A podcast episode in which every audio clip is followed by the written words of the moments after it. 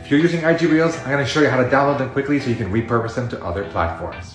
First, you gotta go to your Instagram account, go to your Reels section, open the reel you want, click the dot dot dot and copy the link. Then head over to snapinsta.app, paste that link, and click download. And then click download and you're good to go. Don't forget to like and follow and make sure you share this with yourself and share it with a friend who's making IG Reels.